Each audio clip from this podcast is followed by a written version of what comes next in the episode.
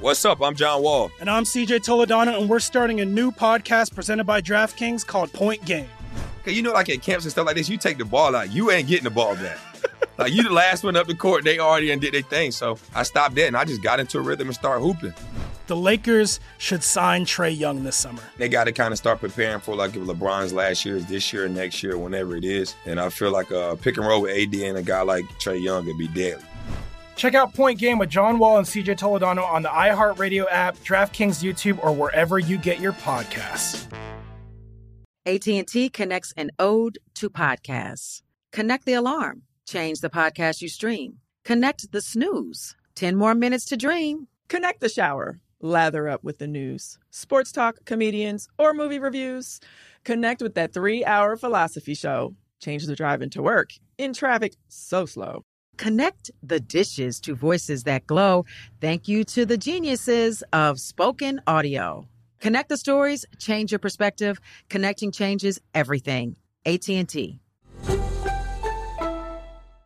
Got my Prevnar 20 shot. It's a pneumococcal pneumonia vaccine. For us, wise folks, it helps protect. I'm 19, strong, and asthmatic, and at higher risk. Get vaccinated. But but nothing when grandma speaks. Grandson listens. 19 or older with chronic conditions like asthma, diabetes, or chronic heart disease, or 65 plus, you may be at higher risk for pneumococcal pneumonia. Prevnar 20 can help protect you with just one dose. Prevnar 20 is approved for adults to help prevent infections from 20 strains of the bacteria that cause pneumococcal pneumonia. Continued approval may depend on a supportive study. Don't get Prevnar 20 if you've had a severe allergic reaction to the vaccine or its ingredients. Adults with weakened immune systems may have a lower response to the vaccine. Side effects include pain and swelling at the injection site, fatigue, headache, muscle, and joint pain. For full prescribing information, please call 1 855 213 2138 or visit Prevnar20.com. Ask your doctor or pharmacist about getting vaccinated with Prevnar 20, even if you've already received another pneumococcal pneumonia vaccine.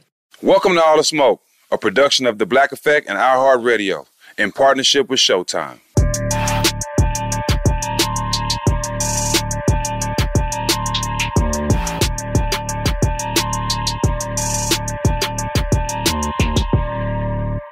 Welcome back, season two, All the Smoke from our beautiful New York location. Excited about today's guest, uh, someone I really look up to in this space, one of the strongest black voices to me in the country, Charlamagne.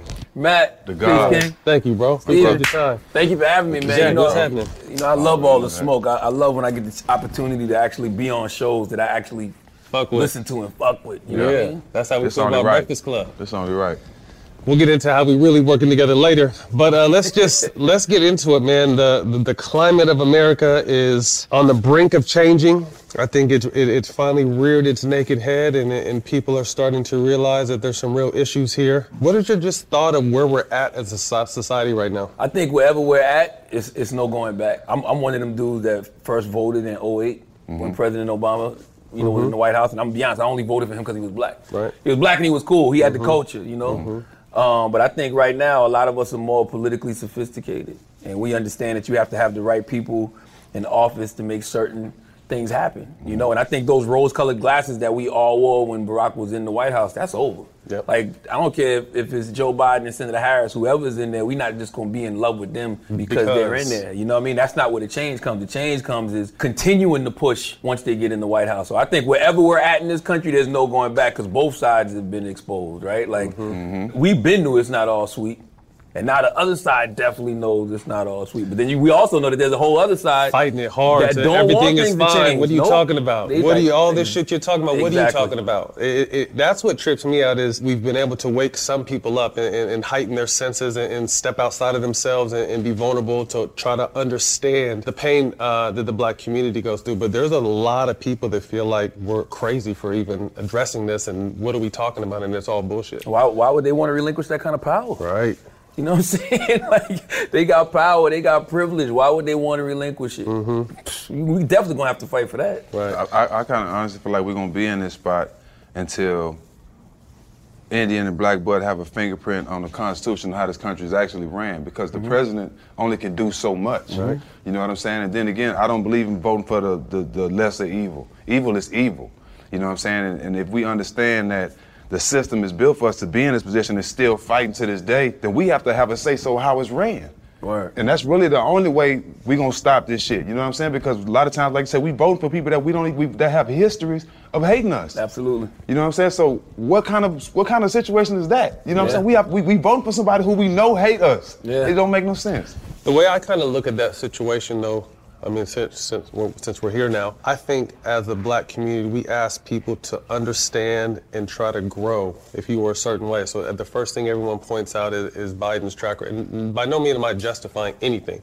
This is just kind of just the way I kind of look at it. We look at his track record, mm-hmm. and he, you could definitely say he was against the black community. Yeah, 86, 86 mandatory minimum sentencing, 88 crack laws where you got more time for crack and coke, 94 crime bill. Like, yeah. So you can Shit definitely like black community. yeah, right. so, so for him to say anything other to me, I just oh, you're right. I made a mistake. That's what I want to hear. That's mm-hmm. it. And then to, to me, but the, also like I said, so the way I'm looking at is his track record. He he's quick to look at my your track record ain't shit. I'm just gonna be honest with you. But to me, it's just like. C- Can he possibly change? Can he possibly see through a different lens? Did being with Barack for that amount of time rub off on him? So we're looking at someone who can possibly have changed where he came from. On the other hand, we know who this other, who the current president is, mm-hmm. what he's mm-hmm. about, what his makeup is, who his base is.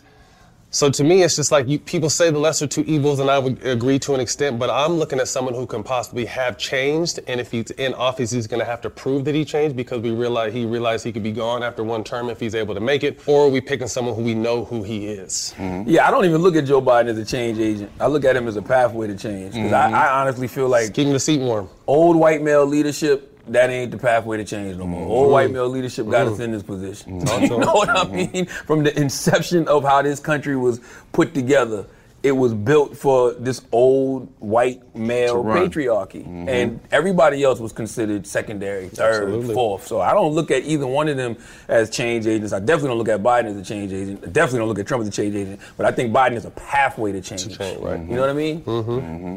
And it, it, it like, like you say, talking about forgiving. Let me go back to that because you know how they do us. We could be on TV. That's right. All the stuff we doing right now. That's right. We got a great show. All the stuff I'm doing in the community. But as soon as I get on CNN, the first thing they do is talk about the brawl. That's right. You know what I'm saying? But they yeah. want, but they want us to forgive. That's they right. shit. It don't work like that. That's right. That's why I personally don't give a fuck about criticizing Joe Biden. People be like, you shouldn't criticize Joe Biden, you're gonna ruin his chances. F all that. Like, why can I not critique him, call out his flaws, call mm-hmm. out his record, and still vote for him? Right. Like, what kind of world do we live in? where I'm supposed to just shh, all right, just be quiet. That's, that's, that's literally, it's like you're telling people to shut up and vote.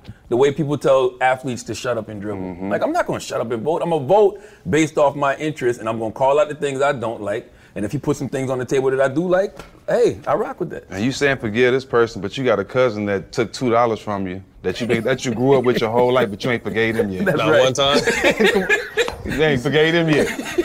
Still, still mad at that him. two dollars. Still mad at him. Pivoting a little bit to the social justice movement, you know, I kind of feel like when Kobe passed, it was it, it's been a domino effect of negative things to happen since then. Uh, we've I go back to Nip. Nip before the, the Nip. month before. Life ain't been the same. Right. I ain't gonna lie. I feel like there was a about it. glitch in the matrix after that. Yeah. Shit just been going like down, down, down. yo. Damn, that's a great point. You know, so we get to the pandemic, and then we get to the George Floyd situation, which you know, my man right here was was front Absolutely. and center for Front one line. of the, the biggest, or if not the biggest, protest in, in the history of our country. What was your take from from all that when that George Floyd video hit? Man, I remember exactly where I was at because I was trying to avoid it. And the reason I was trying to avoid it, because I think sometimes, man, we pass, we just pass trauma amongst each other. You know, you be Mm-hmm. on social media and it's another video of, of, of some video of this person, a video of that person. It's just like, damn, who we trying to prove? We know what's going on in it. our country. Yeah, Like, you get tired of looking at it. yeah, the, the other side need to see that. And I remember my homegirl called me. It was actually it was Tiffany Haddish. She called me and we was on the phone and she was telling me about it and she was crying. I'm like, man, I'm, I'm trying to avoid it. And as I'm watching CNN, the video pops up. Mm. So I was forced mm-hmm. to look at it. And I think that the reason that video was so impactful is because of that exact reason. A lot of us that know what's going on, we can avoid it. A lot of uh, uh, white people can definitely avoid it because that ain't even their world at all. But when we were forced to be still because of that coronavirus and we mm-hmm. Adds sitting up. at home and we mm. gotta watch that eight minutes and 46 seconds, man, when I saw that, my, my immediate thought was I felt defeated. And the reason I felt defeated, because I'm like, man, if this, this, this, this black man can be out in broad daylight, this cop's kneeling on his neck, I'm watching all the other brothers and sisters around just feeling hopeless. You know what I mean? Not knowing what to do in that moment. I know they want to help. I know they want to react, but they don't want to Right. end up dead. It's just like I felt defeated. I'm like, what do what what do we do? And then when I saw everybody start tearing shit up and burning shit down, I'm like, what's the what, what other reaction did you expect from people? Like it's only but so much Man. a, a, a community of people can take. Especially in the city where it's been going on.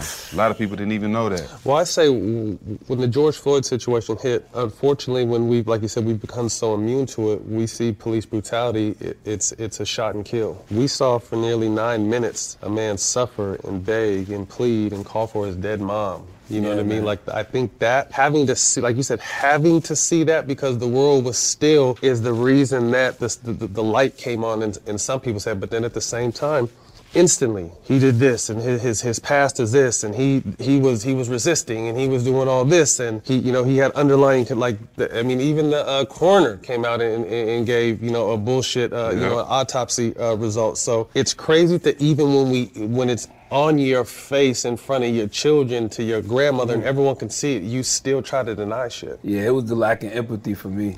It, it was just the lack of empathy of watching that that that that devil have his knee on on the brother's neck. Mm-hmm. And no, you mean to tell me not one other officer had the empathy to be like, yo, man. Just for a second. Just Just for a like, come second. on, like, man. God damn, Until- not, not one. Until you seen the other interview, I mean the other view, where they go on the other side of the court and all of them and on all top of them of on top of them. It's like, yo, what faith are we supposed to have as black people in this system? Mm-hmm. Like seriously, like that. would- I, I, I can't remember the young lady name, but when she said they should be lucky black people just want equality and not Right. revenge, that is a Mhm. very powerful statement to make because it's the truth. Like we should all just be tearing this shit up based off the the history that we, based off what we've gone through in this country. And then the first thing they want to point out is the fact that things are getting torn up, but they never want to talk. Well, like, well, why is it getting torn up? why are they doing? They're, they're, just are they just wild animals? That's the, the way they want to paint us and act. But let's address why they're frustrated. Why they're why did Kentucky board up the downtown before they gave the result of the cops? Yep. Because it wasn't because they knew. Why did they tell the cops not to go on vacation and stay? Like because they knew they weren't going to serve justice. Mm-hmm. Like let's look at the root issue of why this other shit is happening. I loved it too though, because it activated so many people in our community, like Of all colors. Man, when I saw Stephen and Trey and Tamika at that press conference, man, I'm just like, wow. You know, and I know that it was people telling you to stand down. They're like, oh, Stephen, you good. You got millions of dollars. What you care for? Yeah, yeah. But What was that like, though? But they, they, they, I mean, you know, I didn't pay no attention to it. You know how I am. Mm-hmm. You know, I've, I've always been my brother's keeper. You know what I mean? And like I said, that's the closest person like, I consider my twin ever in my life. You know, even though we wasn't real brothers, but I did what, for him what I do for any one of my brothers. Right. You know what I'm saying? If, I, if, it, if it's called for me to go stand up and use my voice and, and my status to speak up for justice for, for anybody, you know, I, I was gonna do it. Head up, head up, chest out. But what was it like for you? You've been a leader in locker rooms and on the floor, but what's it like being a leader for a culture, for a movement, for something that was, the country has never seen, the world has never seen? I just lead with my heart, bro. Just try to do what I know is right. You know what I'm saying? I, I treat everybody the same. You know, I don't have a history of racism. I don't have a history of hate toward, towards nobody. So I walk it how I talk it. You know what I mean? I wear my emotions on my sleeve, and what you see is what you get with me. But at the same time, I know I don't have all the answers. Mm-hmm. You know what I'm saying? I know, just like we talked about, I might not see what I'm fighting for. Mm-hmm. You know what I'm saying? But as long as I have, I know I had a hand in it. You know what I'm saying? I know I'm living. A, my my death is gonna be worthy. How do you feel, even though you are doing what's right, you're met with so much pushback, resistance, death threats? Mm-hmm. Like, how does that? Because I'm sure you've probably faced it. You're very vocal in in, in space. I know I'm I numb to faced death it. threats at this point, especially on social media. like, I, get- I get them so much. It's just like, oh, okay, you want to see me dead? I can literally tweet out, "Thank you, God, for blessing me with another day of life," and somebody be like, "I was praying you died." Mm-hmm. Literally every day. It's crazy. It's crazy, It's crazy as But but what they don't know is when they do stuff like that, you just showing how you, how much you dying inside. Mm-hmm. You're showing how miserable your life Yeah. is, and it and, but how and powerful we are, and then the, the, they see, like Charlamagne said, why would they ever want to give that away? Yeah. Because they see us, they, they've done everything they possibly can to keep a whole community, a, a whole set of people down. We continue to climb the ladder. But that's because we divine, though. I always say that, like when I, I I be speaking about black privilege, right? And you know, people hear me say that, and it's like, oh, there's no such thing as black privilege. But I'm not talking about something systemic. I'm talking about something spiritual. Yeah. You know what I'm saying? I, I mm-hmm. really do feel like it's a privilege and an honor to be in this black skin, and I feel like where their power lies systemically, our power lies spiritually. Mm. And I feel like that's why things are shifting now, mm-hmm. because for I'm not gonna say for the first time, but for the first time in probably a long time, it's the collected mindset of black people saying no, something has to change, yeah. and they're putting energy towards that and speaking it into the universe, and it's just like things are literally shifting around us systemically. Right. Now we're getting a chance to really get like some some systemic change happening. Mm-hmm. So. I think it's a beautiful thing. At the end of the day, when this year is over, we're gonna look back and be like, "That was the that was the point. year. That was the That was catalyst to change." You know, I face a lot of kickback personally because I'm biracial. You know, my mom is Italian, my dad is black, and people are like, well, how are you so this, this, and that? Because I've seen the good and bad on both sides. I've got it. I was growing up, I was never white enough, I was never black enough. So I've seen the good side and bad side from both sides. But there was an incident in high school that KKK came and nearly damn near burned my high school down. And that's when I realized, like, no matter how proud I am to be biracial, like, I'm looked at as a black man. You and look pure nigga to me. Hundred percent. I never knew he was biracial until you said it. Oh, oh hey, when you, if you meet his daddy, you be like, yeah, you a 100% nigga. You meet his daddy, bro. His daddy out the chain. Two two fifteen in the morning. That's how purple he is. Yeah. people don't understand. Like, what what are you talking about? You're half white. I'm just like, you're right, and I'm, I'm very proud to be that. But in this world, you're not as a biracial person. You don't get a choice. They make it for you. Like Bi- Obama's biracial, Yeah. but what is he? Our first black, Black president, president. yeah, Right, absolutely. You know what I mean? So if you get a drop a, a drop of black in you. That's what you are, and people have a hard time, even from the black side. You, ain't- you Yeah. ain't black. I'm just, Yeah. all right, Yeah. you got me. You know what I mean? So it's just like it's there's a lot of inter battles amongst the bigger battles that need to kind of cease and understand, man, if we come together as black and brown and then all of our other allies throughout the rainbow of colors, we can really make a change. But that's the only way we're gonna do it. It's not just gonna be basketball in the bubble, it's not just gonna be celebrities. It's gonna take all of us together to change something we didn't create in the first place. Right. Do you feel like a sense of privilege? Me? Yeah. Never. Never, right? It's Never have I. impossible, 'cause And the- people think, people, well, you're rich because I Just with work the my ladies. motherfucking ass. Just with the ladies. But people like you, like you said earlier, like Jack, stand down. You're rich. Like people, that's the first. Well, you got money. You don't feel like, but, we came from this. We, this is what we, we came from food stamps. We came from sharing mm-hmm. bedrooms. We came from moving. I came from drugs and drug abuse and violence and you know all that kind of shit. I mean, privilege from the white side though, because the police. No, pull you because I over- never. I wouldn't say privilege. I, I get lucky because I play basketball sometimes, so they'll mm, Okay. recognize that Got you, side. got But as far as just nah, Because regular everyday life, a police officer Nah. can't tell that you Right. half white. Like, he don't and don't care. Right. don't give a You fuck. know? Right. If you tell him that, he probably be like, "We got somebody here on drugs right now. You, can we send more? You send, send back up, please." What do you feel like the NBA's role has been um, in the bubble? And did you kind of like the idea of them going back, or did you think they shouldn't have? I liked the idea until Stephen made me think twice about it when he said, I'm saying, I was all for it until I saw Stephen say, man, they don't need to come back. We need to, you know, this is a chance to get some real change. And I was like, damn. So that was a whole nother conversation that started. Should they go back? Should they mm-hmm. not go back? Mm-hmm. And um, I felt like they should have went back because I knew eventually the news cameras were going to go away from the protests. Mm-hmm. Right. And being that I knew the news cameras were gonna go away, we needed those brothers on that stage Continue to do to exactly what they're doing. Continuing to push. You know what I mean? To keep that conversation going. They did. LeBron did. And I heard you say it on I think it was the first episode of All the Smoke, where you was talking about how the, the little known players, The lesser known, they just didn't- the lesser known known. players, they didn't have a voice. We wouldn't have heard. We wouldn't have heard them. exactly. But now when they speak at that bubble, It's uh, that It that resonates. NBA, the Right. NBA So- logo. And that was my only push. And Jack and I, you know, agreed to disagree and, Mm-hmm. and both saw points on both sides because we were on opposite spectrums. Like I thought, just what you said, like their voice is much stronger. It's going to resonate. It's going to go around the world when they have the NBA logo behind it. Individually, we're going to hear LeBron, we're going to hear CP, but do we hear Doc's plea? Do we hear George Hill's plea? Do we hear Fred VanVleet? Like, we don't hear these other pleas if we're not together in that bubble. What do you feel like now that we're coming to an end um, to keep the momentum going that the NBA in particularly can do to keep this message going? I don't. To be honest with you, I'm not sure. Outside of like real donations into the black community, like I saw the number that they put up. I think it was like 300 million over 10 years. That ain't shit for the NBA. Spent- no, hell no. Thank But then, you. but then For how do we know where for- it's going? How do we know where it's for going? 30 Exactly. owners, like that's my, my thing is I just I, I think the owners should step up because to be honest with you, lo- a lot of these owners are on the exact opposite side of where their players stand. Mm-hmm. The exact opposite side.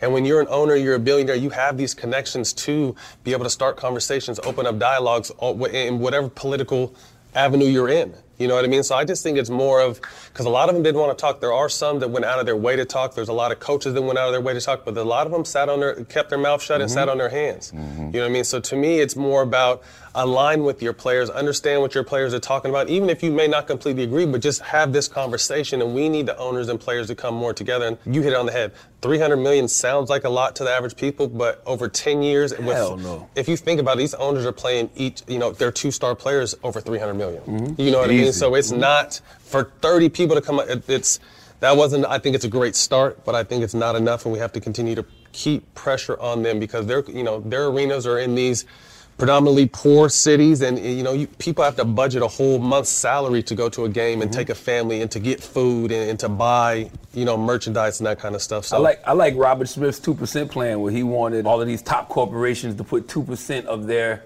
net income into black-owned banks because then the black-owned banks could take care basically of the community. People can go there and get loans, you know, house loans, whatever it is. That's dope. They, that, that's something the NBA should commit to because a lot of these problems that we have in these communities can be fixed by people with money. They don't gotta wait on government. So they should be talking. And, and I also think the NBA needs something kind of like um, the NFL has with the Inspire Change thing.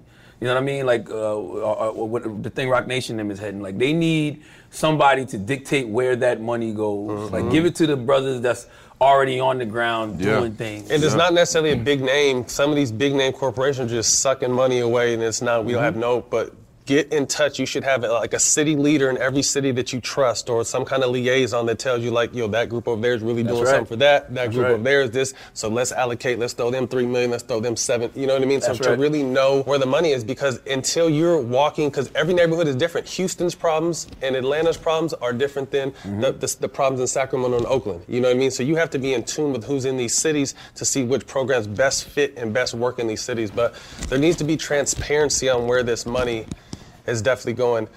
I thought the NBA did a great job of keeping the players safe first and foremost, uh, with being in the bubble and, and being tested and, and, and doing a great job at that. And then you see this administration reckless, maskless, calling it a hoax, making fun of whatever, and now the president has it. Like, Yeah. what kind of irony I don't is even. that? I don't think that's irony. I think he earned it. I think he. He I, I think he earned it, and he got exactly what he deserved. Like if you're gonna throw your middle finger to something and act like it doesn't exist, that's usually the thing that punches you right in your Right. face, and that's what happened with COVID. And what did he say when he got the number of how many people died? It is what it is. It is what it is. It is and so you is. cannot feel bad for people feeling like that towards him. Now I'm not. I'm the type of person I don't wish death on No, nobody. I don't wish death on him at all. But I don't even believe he really got the shit. I he would have to die in order for me to believe that he really got it. I'm being honest with you because it's, it's October. We got that whole October surprise thing going on, and You saw someone tweeted maybe two weeks ago. This is going to be. I posted it the other day. I saw this it. is going to be Trump's October surprises. He's going to be sick and he's going to dominate the headlines for two weeks on how hard he's working with these fake pictures of him working and scribbling his name on it. Absolutely. Like it, the gimmicks are incredible. and it might be a cash out plan, right? If he know that he leaving in, in, in November, right? He know he getting voted out. He might have an investment into the pharmaceutical company, and he's out there telling people he's taking these experimental cocktails. I saw the stock shoot up for um, it's something with an R. I can't remember Bleach. Nah, nah. it's something with an R. Uh, I can't remember the name of the pharmaceutical company, Lysol. but but it, but it shot up two percent mm-hmm. after he told everybody he took this experimental cocktail. And they from Queens. He from Queens. The people, the founders of the company. I don't know. That's just how I be thinking. He's man. always I had think a everything mean. a conspiracy I've ne- I, I, he's always had a mean hustle to me. Before this presidency and before he kind of showed his head or whatever hand he's had to play to get to where he's at, he's always had a mean. He hasn't always won, but he's always been a mean, hustling, business He having. trying to benefit. He got a motive in everything he doing, bro. Well, at- I mean, it's.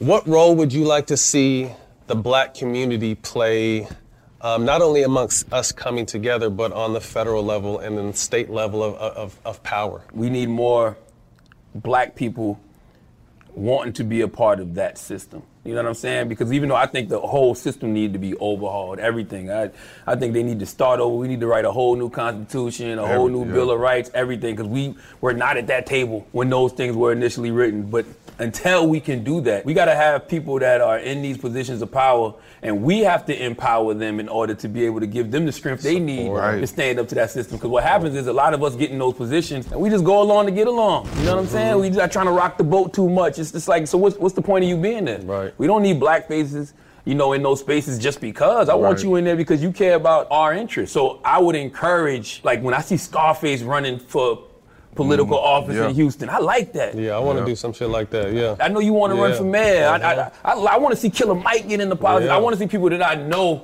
have our interests at heart Mm-hmm. get involved. Now, a lot of us might be scared because we know them background checks is crazy. But who cares? you know what I'm saying? So it is though. The so it is. So it absolutely. is. The background's crazy too. Yeah. Absolutely. So I just want to see more of us in those positions of power, and I want them to know that we got their back, and we're empowering them to really show up as their full selves. 'Cause that's really the biggest thing, right? You, you right because that's been our biggest problem. We scared to get behind our brother, and even though we know he going a direction, we scared to get behind him because we want to lead instead of just following That's him right. and being a team player. Mm, that's talk our biggest it. problem. I always say it. you can get you can get way more done when you stop worrying about who get the credit for it. Right. Mm, I mean, that's what that's a Doc Rivers thing. Be a star in your role. I mean, everyone has a role to play. We can all we all have a role to play in together. You know, We know who the leaders are. Like when I see Tam- Tamika Mallory is my leader. Yeah. If you have Yeah. to, if you have to call yourself the leader, you're probably not the You're leader. probably not the leader. Everyone Right. does. Word Like, up. like if you have to give yourself a nickname, my nigga, that's not really your nickname. Word. You know what I mean? Like your nickname is I'm killer. Right. Someone else is supposed nobody. because you're so dope at what you're doing is how you're supposed to be a leader or how you get these nicknames. So anyway, so how do we get to this point? Your upbringing, your parents Jehovah Witness, your dad was went from Jehovah to practicing Islam. Um, what was that like growing up in a situation like that? I mean, you know, when you're a kid, you don't really have no say in the matter. You know, your, your, my grandmother's a Baptist, mom a Jehovah Witness. When mom said get up and it's time to go to the Kingdom Hall, it's time to go to the Kingdom Hall. When my dad gets this fellowship from the Kingdom Hall, and he gets into Islam and he hands me the autobiography of Malcolm X. I read the autobiography of Malcolm X. When he hands me Message to the Black Man by Elijah Muhammad, I mm, Yeah. read Message to the Black Man by Elijah Muhammad. When he tells me to sit down and you're gonna watch these speeches from Donovan Minister Louis Farrakhan, I sit down and I watch those speeches. It's really just about what sticks with you as you get older. And what I realize is a little bit, a little bit of all of it. Did. The stuff that Jehovah Witnesses taught, it stuck with me. You know, except for the holidays. My my, my wife and kids love the holidays, so we definitely do Christmas. But being a Muslim, uh, Islam, like all of that stuff sticks. I don't really consider myself anything. But there's a little bit of everything from a little bit of from something all from of all of them. Yeah. You got to relearn yourself. You got to reteach yourself too. A lot of stuff that I was taught as a kid, I don't believe now Mm-hmm. because as a as a as a man and adult, I understand stuff differently. Mhm. You know, so a lot of stuff was told You told were seeing you, a point of view. but a lot of stuff was told to you as a kid to really to either put a band-aid over some shit and, right. and not really give you the full understanding. That's right. But as you become an adult, some of those things you don't believe, you understand now. I heard you say, uh, I don't even know what show it was, or we were just talking off air. Blame it on the weed, not my heart. That you you've learned more in this this last six eight months than you remember learning your whole life. Yeah, like you educated yourself and, and, and made the effort to educate. Yourself. Because I want to know what I'm talking about. You know, Mm-hmm. I ain't never talked to you about going back to school and get my history degree. You know, so I'm in the process of doing that because it sparked when when bro died. It, it sparked something, and God put me in a position that I didn't ask for, like I always say.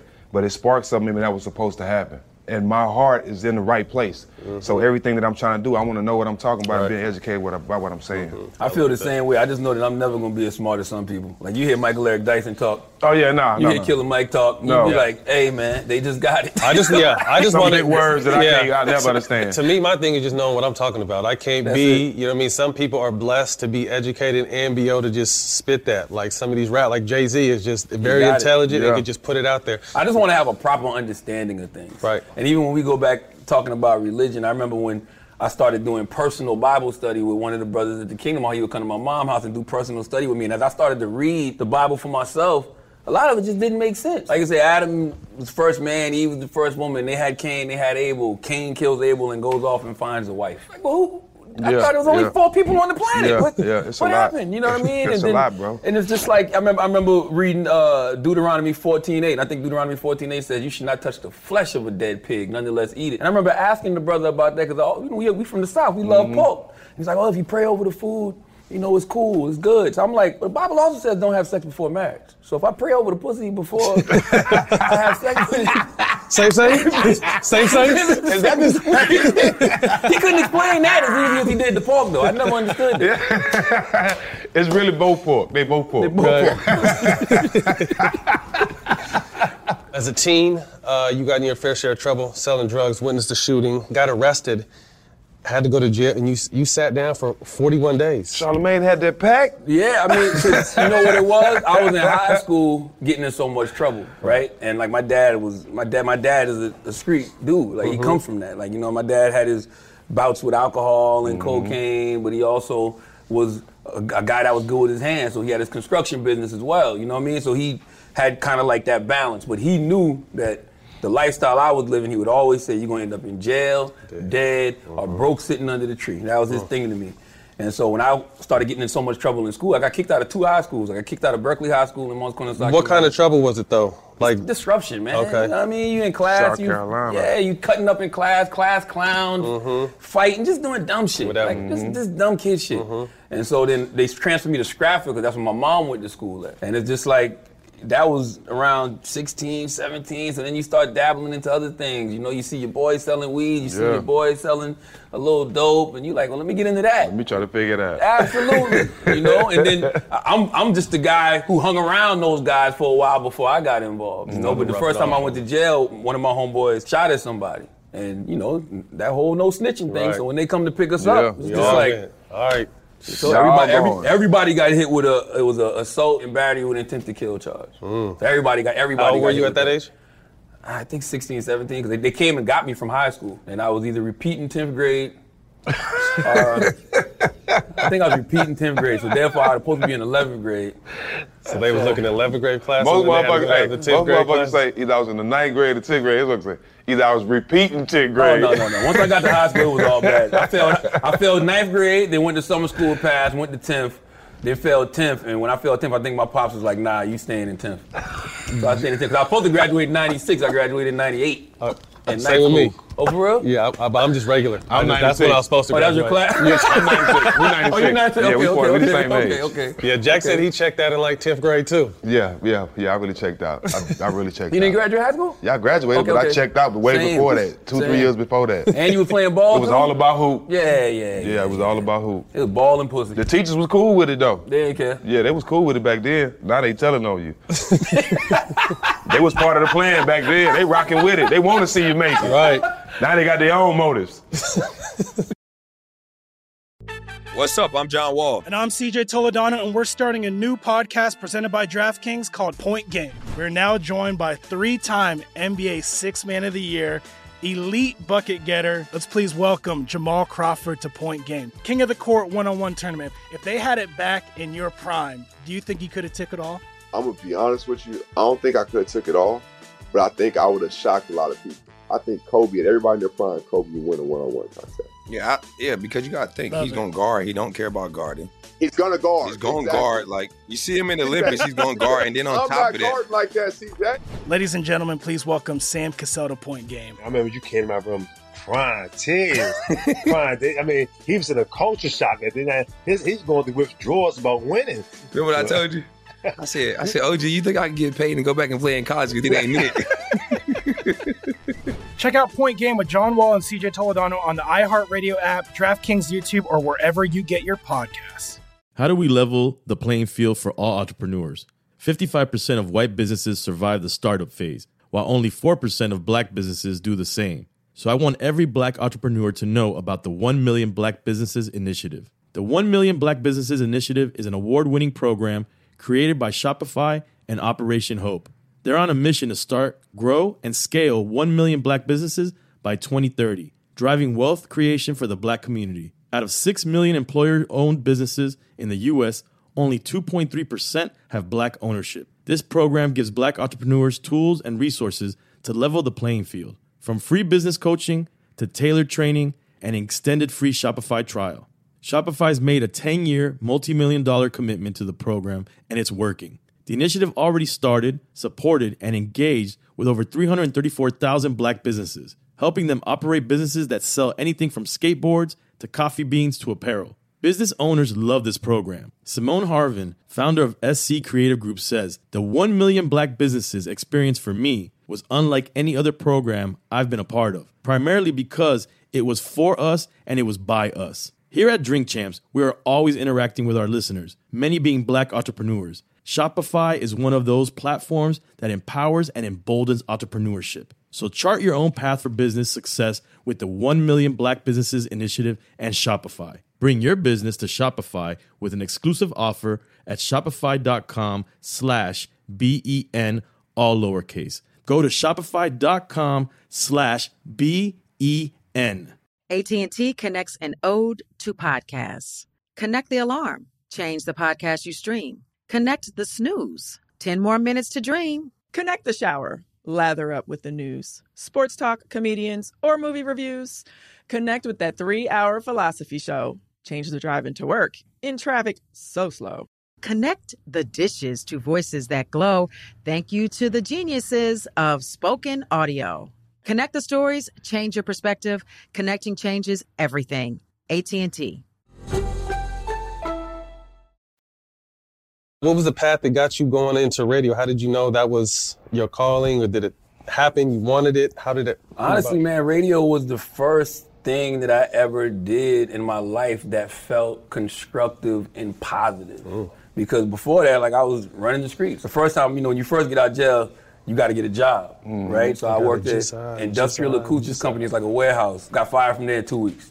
Then I worked at a flower garden. I worked there for a week. That that shit was modern day slavery. It was like me and a bunch of Mexicans out there, and I'm like, this ain't for me. Like, so I quit that after a week, and then I don't want to say modern day slavery either. That, that's I hate when people compare things to slavery, but it, it was it was wasn't for you. It wasn't for me.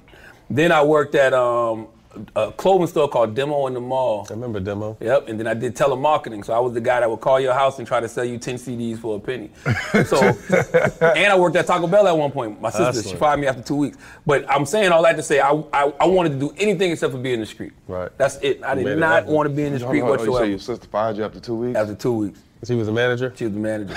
She hired me in five minutes. Uh, how much free Taco Bell did you get during that time? Too much. That's why you got fired. Shit. That's why you got fired. I Too remember much. the plug, Taco Bell plug in high school was the lit. But that's why I, I, I just wanted to do something positive, and I, and I I remember reading this acronym for peace, and it was positive energy activates constant elevation. So I knew as long as I'm out here doing something positive, things will grow, things will grow, things will grow. And then like most dudes in the hood, I wanted to rap. I'm clearly too short to want to play ball, so it's just like the people who I saw on TV that was successful that looked like me were usually in rap mm-hmm. or athletic. So I started picking up the pen and writing, and I, I remember being in this recording studio. I met this guy named Willie Will, and he did local radio at Z93 Jams in Charleston. And I just asked him, I said, "Yo, how'd you get in the radio?" He was like, "I went down there and I got an internship." I'm like, "Yo, is that easy?" He was like. Yeah. Now this is 1998 in Charleston, South Carolina, so I ain't had to be in college and none of mm-hmm. that. And so that's what I did. I went down there and I got an internship and like just being in that environment, like the radio, you know what I mean? Watching artists come in and out and being at concerts and stuff. I'm like, this is what I want to It do. sparks something, yeah, That's it. yeah. This is what I want to do. when did you come to New York? How old were you then? 2006, came to New York for the first. Well, not the first time. I had been to New York once before. I ain't, I didn't get on a plane until I was like 21 years old, 21, 22 years old. I don't even remember when that was. I remember uh, I came up here because my, my people's uh, Never So Deep Records, Dr. Robert Evans, his son Bless, they had a, a, a, a studio, I mean, a, a record label called Never So Deep. So they was up here mixing records, and um, I flew up here with them for one weekend. But then to live up here, I came here in 2006. And that's because Wendy Williams and her husband, they were looking for a co-host I didn't even know. And I happened to be up here with them for a party, and she invited me on her show.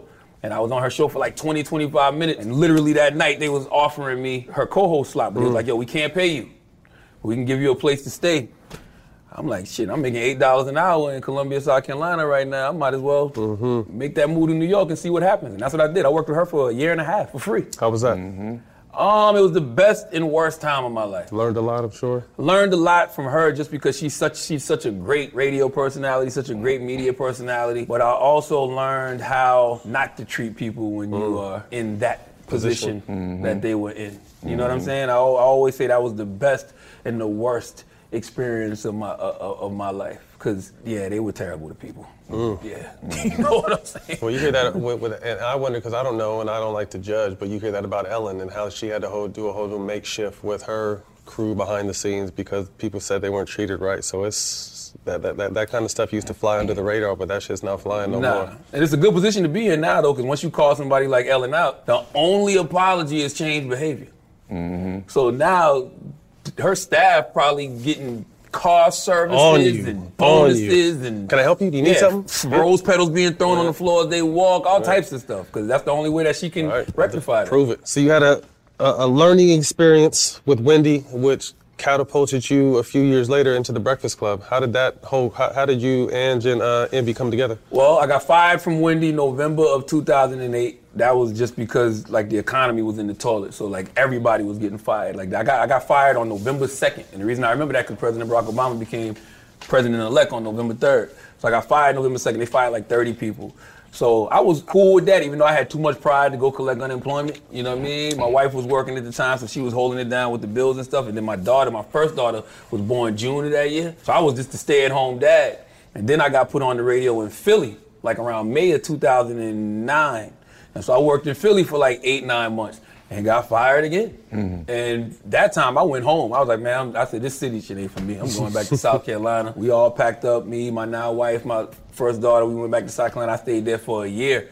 But prior to that, I always had kept in touch with my man G-Spin, you know, and um, G-Spin was the assistant program director at Power 105 at the time. And he he was the one that kind of like, he had bought Envy in, he had me on the radar, and then he was telling um, Cadillac Jack, who's another mentor of mine, just about us constantly. And so it literally meant I was in New York for the summer once, and I, and that the summer of 09, I remember hitting up G-Spin like, yo, I'm in town. He was like, yo, come to the station right now. So we, I, I went to the station, and when I went to the station, he was like, yo, my, my, my, my boss, Cadillac Jack, he been in here watching your videos all morning, because me and Duval was doing, the, uh, Duval was doing the Hood State of the Union, which was like a, a web series that we would do. We would just talk about topics, you know, this before podcast, so that's what we was doing. Right. And Cadillac was like, "Yo, man, you know, we had this whole conversation. He actually asked me about Wendy's husband because I had had a meeting with them before, and Wendy's husband was with me. And when, unbeknownst to me, when we had left the meeting, everybody that worked in that building was like, "Yo, you cannot hire Charlamagne if Wendy's husband is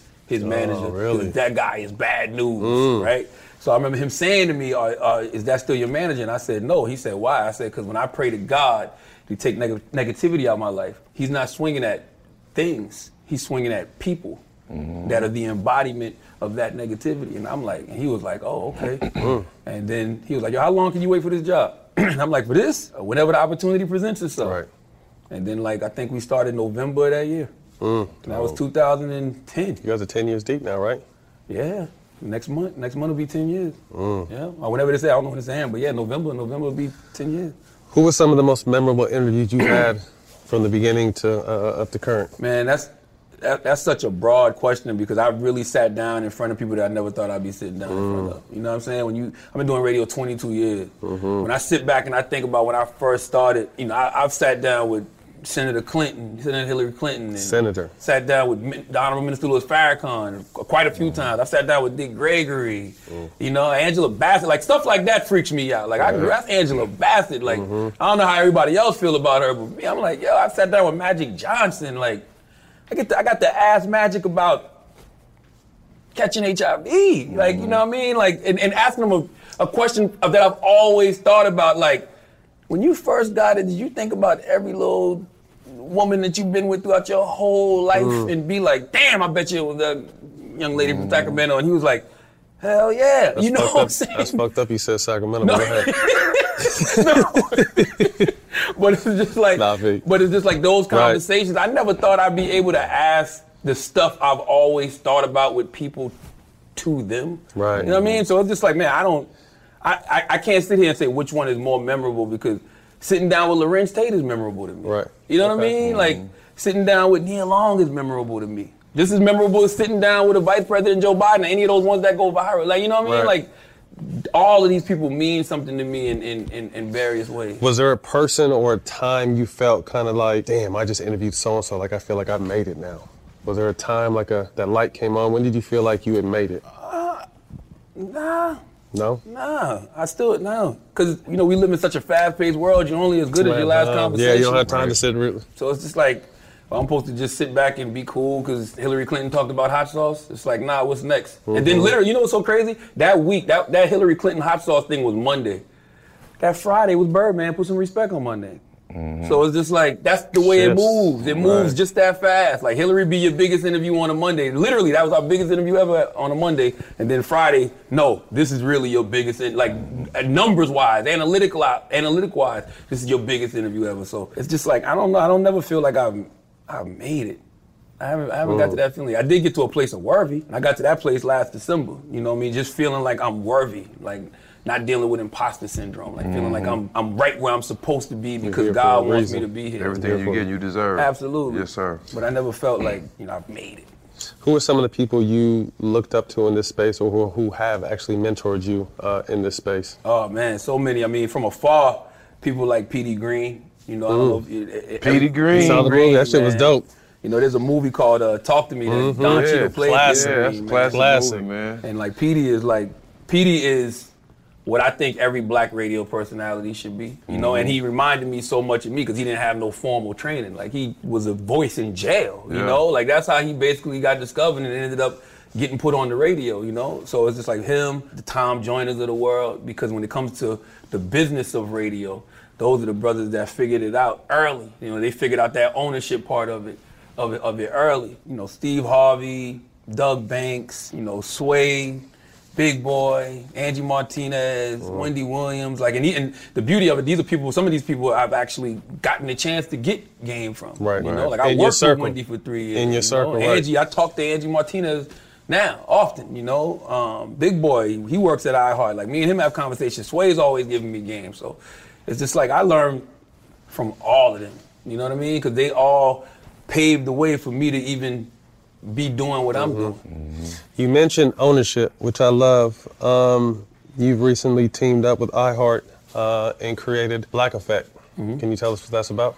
Yeah, the Black Effect Podcast Network, man. It's like um, the audio business is booming, you know. And I've been with Breakfast Club for ten years, but I've been doing my own podcast, The Brilliant Idiots, for like six years, you know. So I, I had a ten percent ownership stake in a podcast network called Loudspeaker, you know. So I've been watching, you know, just the inner workings of the podcast game from that perspective for a long time. And then, you know, when you sit back and you start seeing Bill Simmons doing what he's doing with the Ringer, and you see what Gimlet is doing, and you see what Anchor is doing, you see what Barstool is doing. You sit back and you're like, well, why there's no mm-hmm. black network like that? You know what I mean? You got these networks that have black shows, but what is the network that's like majority For owned us. Black and is really paying attention to what's going on in our culture and really knows the voices that needs to be you know Amplified. amplified. It's just like, hmm, let me let me build that. So that's where my mind has been for like the past three or four years. And I knew my my contract was up in December. I think I put myself in a position to where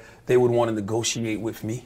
You know, I think I got Yeah. a, a little bit of, as Mhm. Diddy calls it, black leverage. You know, so I was like, look, man, you know, I don't want to be talent. Like, you know, y'all already know I'm in this podcast space. You know, I'm going to take this somewhere. So let's figure it out. yeah. You know? Nice of you. And they was with it. It was it was not no hesitation. Like literally no hesitation. So we created this whole other company called the Black Effect Podcast Network. I'm majority owner of it, you know, Mhm. along with iHeart, and it's enabling me to use their resources and their finances to invest in us. hmm And I love it too, because like we said, with the allocation of, of the NBA money, they need to be able to work with pillars in those communities. Absolutely. You're a pillar of our community. So like you said, you're able to use iHeart's resources and all this, the amazing shit that comes with iHeart to help focus on us and help grow us. And, you know, I'm excited to obviously having all the smoke as a partner. Man, I'm so Black happy Effect. that y'all partnered. I remember, I remember when they hit hit me and they was like, "Yo, we might have a chance to partner with All the Smoke." I'm like, "Do it."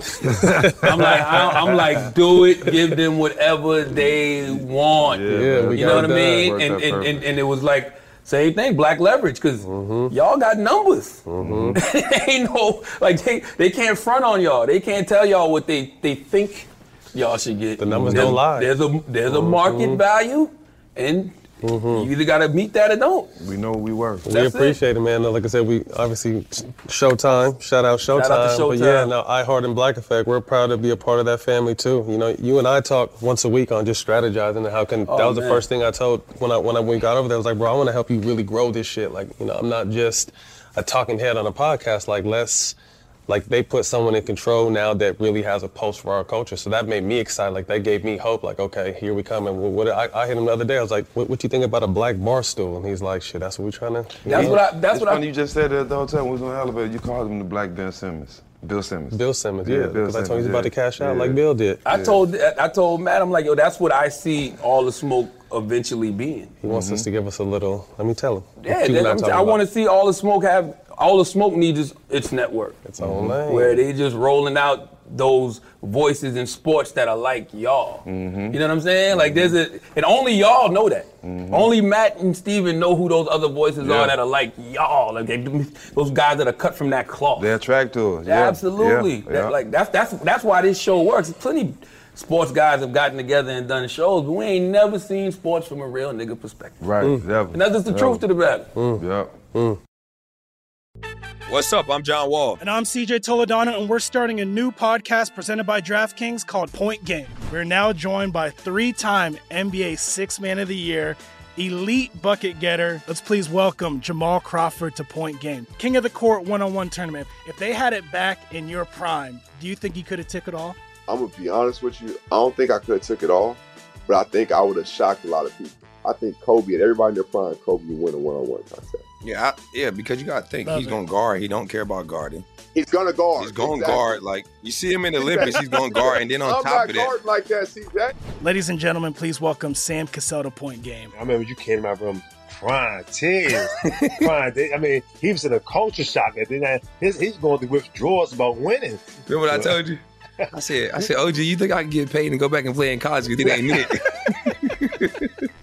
Check out Point Game with John Wall and CJ Toledano on the iHeartRadio app, DraftKings YouTube, or wherever you get your podcasts. AT&T connects an ode to podcasts. Connect the alarm. Change the podcast you stream. Connect the snooze. 10 more minutes to dream. Connect the shower. Lather up with the news, sports talk, comedians, or movie reviews. Connect with that three hour philosophy show. Change the drive into work in traffic so slow. Connect the dishes to voices that glow. Thank you to the geniuses of spoken audio. Connect the stories, change your perspective. Connecting changes everything. AT&T. The best conversations I have with my colleagues are the ones that happen when no one is looking, when we're not 100% sure yet what to write. Hopefully, having conversations like this can help you figure out your own point of view. That's kind of our job as Washington Post opinions columnists. I'm Charles Lane, Deputy Opinion Editor. And I'm Amanda Ripley, a contributing columnist. We're going to bring you into these conversations on a new podcast called Impromptu. Follow Impromptu now, wherever you listen. I've also liked that you've been for a while, like you said, you've had your podcast, you've dabbled in, in TV with productions, uh, you have the Emerging Hollywood uh, on YouTube. One thing that I thought was really dope, though, because you we've been hearing your growth and and, and your evolution as, a, as not only a, a black man but a, a, a businessman as well. But one thing that touched me was the the the uh, the Wi-Fi situation that you provided. Was it was it in Columbia? Yeah, Columbia, South Carolina. Talk to us about that, cause that shit just like God, that was so dope. Yeah, my man, um, Mayor Stephen Benjamin. You know what I'm saying? Salute to Steve Benjamin, black man, Columbia, South Carolina. That's why local politics is so important because Mhm. I can't pick up the phone and get to the president. You know what I mean? But I'm from South Carolina. I've lived in Columbia. My wife went to the University of South Carolina. I can pick up the phone and, and hit my man Steve, and it's just a matter of like, yo, Steve, what? What does the city need right now? Because I usually do a book bag drive every year, and I've been doing that for years in my hometown of Moncks Corner, but that just didn't feel right this year. So I just reached out to Steve, and he was like, "Man, that's so I'm so happy you hit me, and he introduced me to this um, company called Ignite Cities. And basically, what Ignite Cities is doing is making sure that people have Wi-Fi in these various areas, you know. And it was just like, yo, this is how much it's gonna cost, and w- they can make it happen. I'm like, that's easy, you know. So now that I did it. It got it gets the ball rolling on the city because now Well, the city look kind of crazy, like, Right. uh, man, we letting someone came in one of our, and did our, that. our, our, our citizens Outdo us. outdo us. So now the next round, they gotta handle that. So it's just like you know that's why I don't really like to talk about things like that, but I, I realize it's just like why people stunt, right? People stunt and they get inspired. Right? You see Mhm. somebody with a car Yeah. that you want, you like, damn, I want that. You see somebody with a chain, I'm like, oh, well, I I want want that. to do that now. Like I said, the fact that I saw you do that, I was going to ask you how because I want to get to the point like, people don't understand. Like, we're in a new. I mean, I have kids and we're on online school, and that shit is terrible. But I couldn't imagine if my kids couldn't get online and get their Oof. schoolwork done. Right. You know, what'd you say? You saw kids trying to take Wi-Fi from Taco Bell or Yeah, something? They were was- sitting right next to Taco Bell. Yeah, it was an article I read, and it was these kids. They was literally doing their homework at In the Taco parking Bell. lot, in the at parking lot. Had Yeah, Wi-Fi. yeah, I- I've seen that. And I, and and, and uh, Stephen had already, man, Steve had already told me about it, man. Benjamin. So I, when he when I read that article and, I, and he told me, I was like, man, we gotta do this ASAP. Right. Like, let's let's get this I done. need to. Yeah, I'm, I'm trying to do that in Sacramento too. So I need to get that info. I'm we're gonna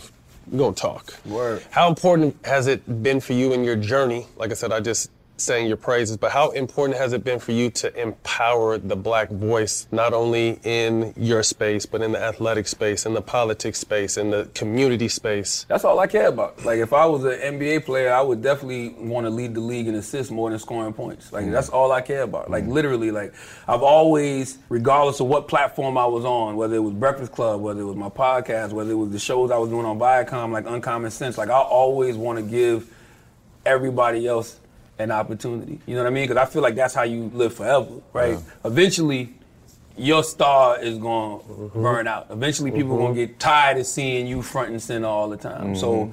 what keeps you alive? You Who know, what you keeps you open the door alive is for. who you open the door for. When I look at mm-hmm. guys like Jay Z, like look at the, all the fruit off Jay Z's tree. Dr. Dre. Well, I mean, no, no Rihanna. Uh-huh. Oh yeah, oh yeah, Rihanna yeah. and Kanye. And J. Cole, all the Yeah. people like That's that. what I'm saying, Oh, but yeah, Dre, Dre, yeah, yeah, Dr. Dre, is another yeah, person who got right, fruit right. from a tree. You know what I mean? Uh-huh. Like, I want to be that. Like, you Right. want to be that guy that you empowered. But so you're doing it in a new space though too. You know what I mean? space. You're doing it in a new space. Yeah. Music has been, they've had their struggles, don't get me wrong, and they've been able to do it, but you're in this multimedia space that has has been and still is dominated by a certain culture. So Yeah, I just want to do it for the things that I know I'm good at. Like I'm good in the audio space. Mm-hmm. I'm good in the book world. You know what I'm saying? So being that I'm good in those spaces, I can provide opportunities in those spaces. Right. That's what's up. This motherfucking interview's been going. This is probably my to me. This has been the most smooth interview we've done. Yeah, Just on yeah. pace, on beat, from thing to Yeah. thing. It's been he- yeah. It's flowing. He even slid in a couple questions. Yeah. he been you doing know, it you know it's still in it. Um, shit, we're coming to the end. This shit went by quick as fuck. Um, top five hip hop albums in your mind. Before you start, Good Trouble, eight songs I'm dropping on uh, George Floyd birthday. I'm gonna send it to you early though. Good Trouble? Yeah, it's called Good Trouble. Okay. Who? I know you got Trey on there. It's just me on there. Oh, all right. Just okay. me. Okay. Self plug. That's why we got a show. Top five. Yeah. Uh, either we can do al- we can either do albums or we can do ar- artists. Yeah, it's easy for me to do artists. Okay, let's do artists. I, and I really do have a. T- I got a top seven. Okay, let me hear. My top seven is is, is Jay Z. Number one.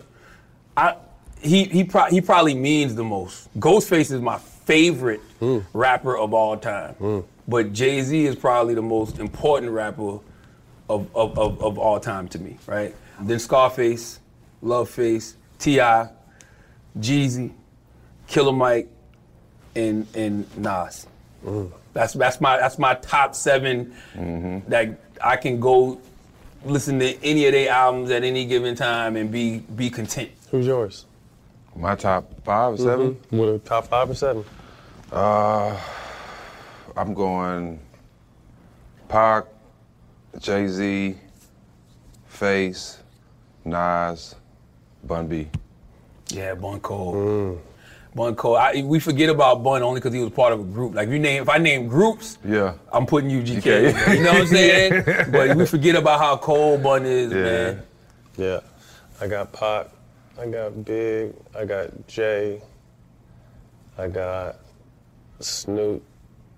I got Nip. I about to say, you got to, much as you listen to Nip, bro, you got I to love put Nip Nip. in yours. Yeah. I love Nip. I love Yeah. man. Nip. That that that that that legacy. That's what you call a stolen legacy, man. So fast. See, I see. I got so my brother always puts me on the music. So when I was coming to LA in 2009, 10, he's like, "You got to listen to Nip. Same. Like he just he you'll fuck with him." So I, I started listening to his shit and instantly fell in love. And then I came to the Lakers the next season. So I hit dude on a DM and he hit me right back. I was like, "Yo, new to the Lakers. You know, went to UCLA. Come to a game. Came to a game and just hit it off with him."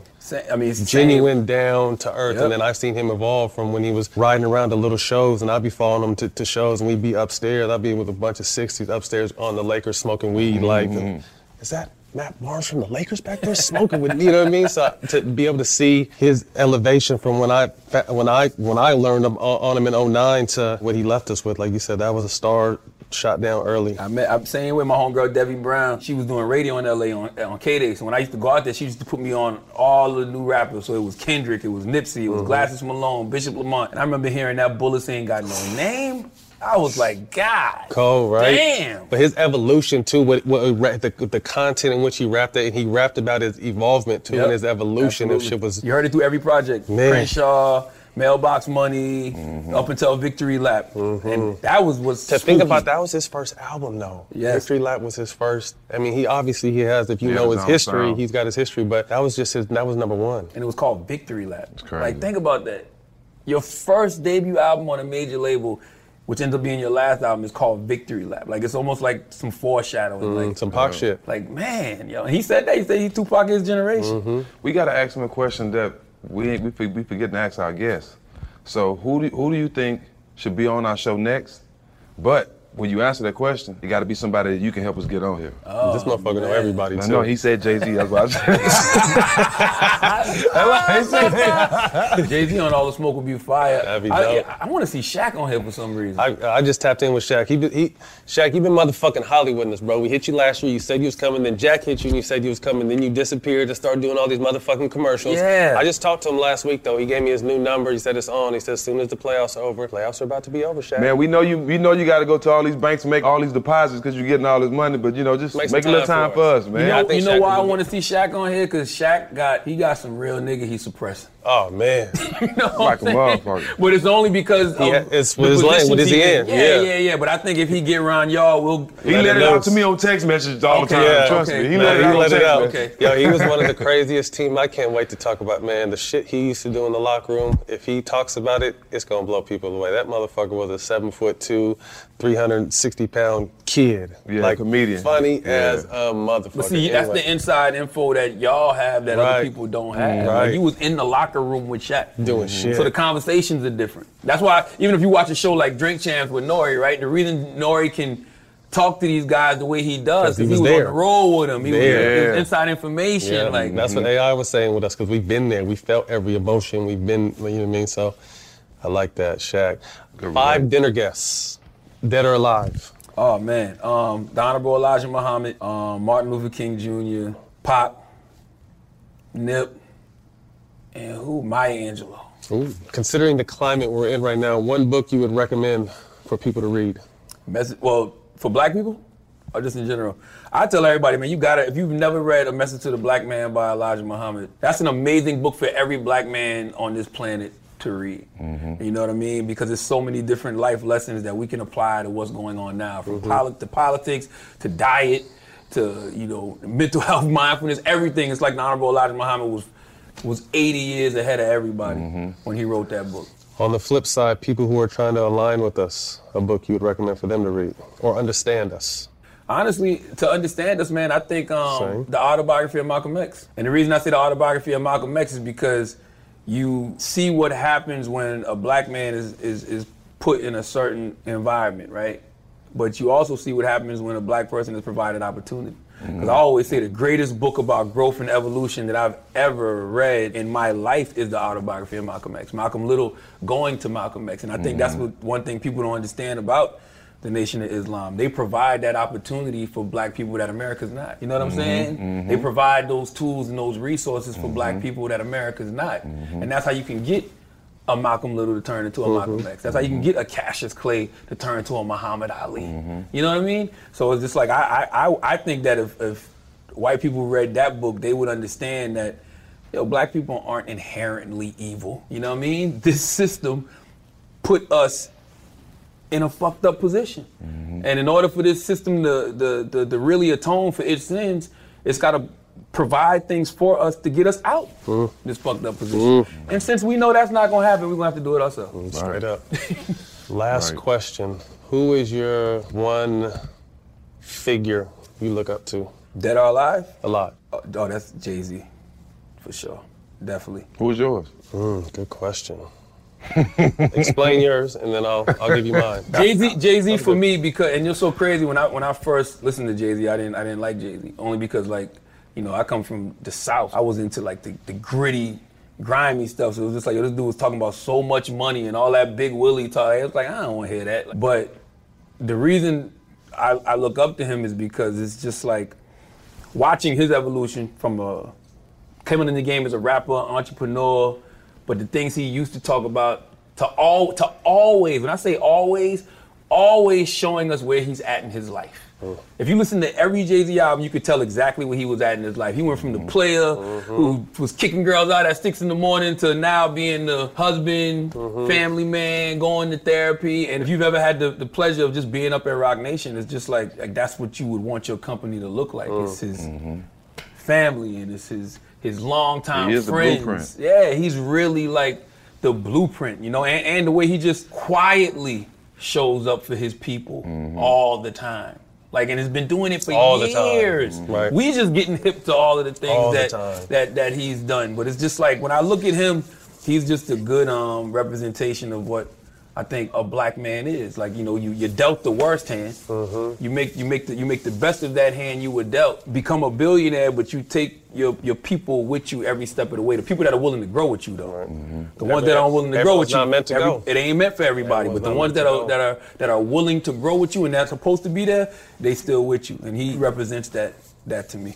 Jack, to answer your question, I, I guess I look at it different. Um, you know, to be able to play as long as I play in the NBA, my transition into this space, there's people I look up to. So he's one of them. Um, Stephen A. Smith is one of them. Michael Strahan, who is to me the ultimate because he was able to cross from professional athlete to sports, but then to mainstream media too, and that's what I really want to do. Like I love sports, but I want to transition into like real um, life. And then uh, Kevin Frazier. Kevin, word, word, word. Kevin is dope. Kevin's helped me in this space. You told me one. I didn't know I could name more. Yeah. well, Jack surprised me. I wasn't ready for my own question. Who's yours?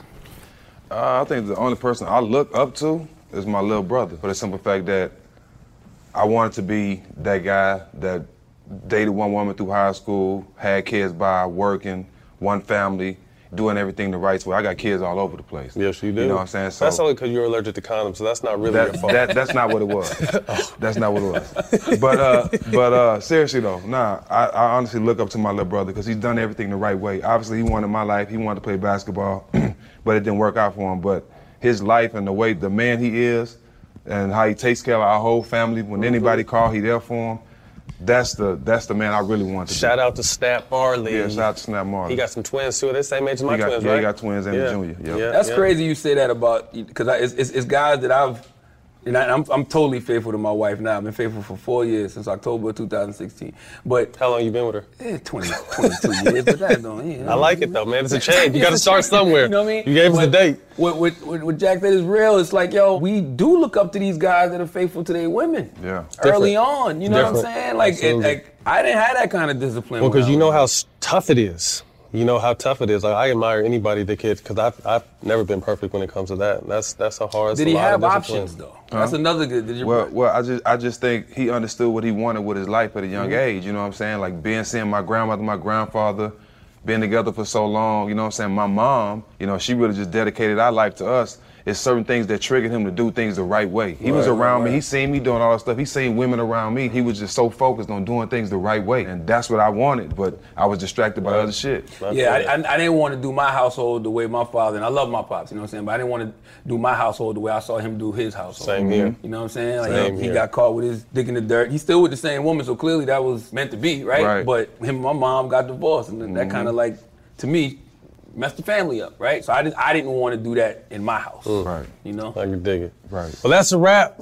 Charlotte, Bay, man, we appreciate your time. Man, Thank you. Great man. show. They've been waiting on Jack, this. Yeah, appreciate great it. show. waiting on this, by, bro. man. Nah, thank you for having me. That's a wrap. All the smoke. You can find this on Showtime, Basketball, YouTube, and the iHeart Family Black Effects. Yes. And all the smoke network coming soon. Coming soon. Fucking heard it. You bitch you. You bitch you. Shout out Snoop. This is All the Smoke, a production of The Black Effect and iHeartRadio in partnership with Showtime. At Bet365, we don't do ordinary. We believe that every sport should be epic. Every home run, every hit, every inning, every play. From the moments that are legendary to the ones that fly under the radar. Whether it's a walk-off grand slam or a base hit to center field. Whatever the sport, whatever the moment, it's never ordinary at Bet365. 21 plus only must be present in Ohio. If you or someone you know has a gambling problem and wants help, call 1-800-GAMBLER. I'm Katya Adler, host of The Global Story. Over the last 25 years, I've covered conflicts in the Middle East, political and economic crises in Europe, drug cartels in Mexico. Now I'm covering the stories behind the news all over the world in conversation with those who break it. Join me Monday to Friday to find out what's happening, why, and what it all means. Follow the global story from the BBC wherever you listen to podcasts. A rested child is a happy child. Sleep Tight Stories is a weekly podcast that brings comfort and joy to families worldwide with calming bedtime stories. The stories are relevant to children and spark wonder without overstimulation, so they can fall asleep and stay asleep. Listen to Sleep Tight Stories on the iHeartRadio app, Apple Podcasts, or wherever you get your podcasts. For a bedtime routine you'll miss when they're grown, Sleep Tight Stories.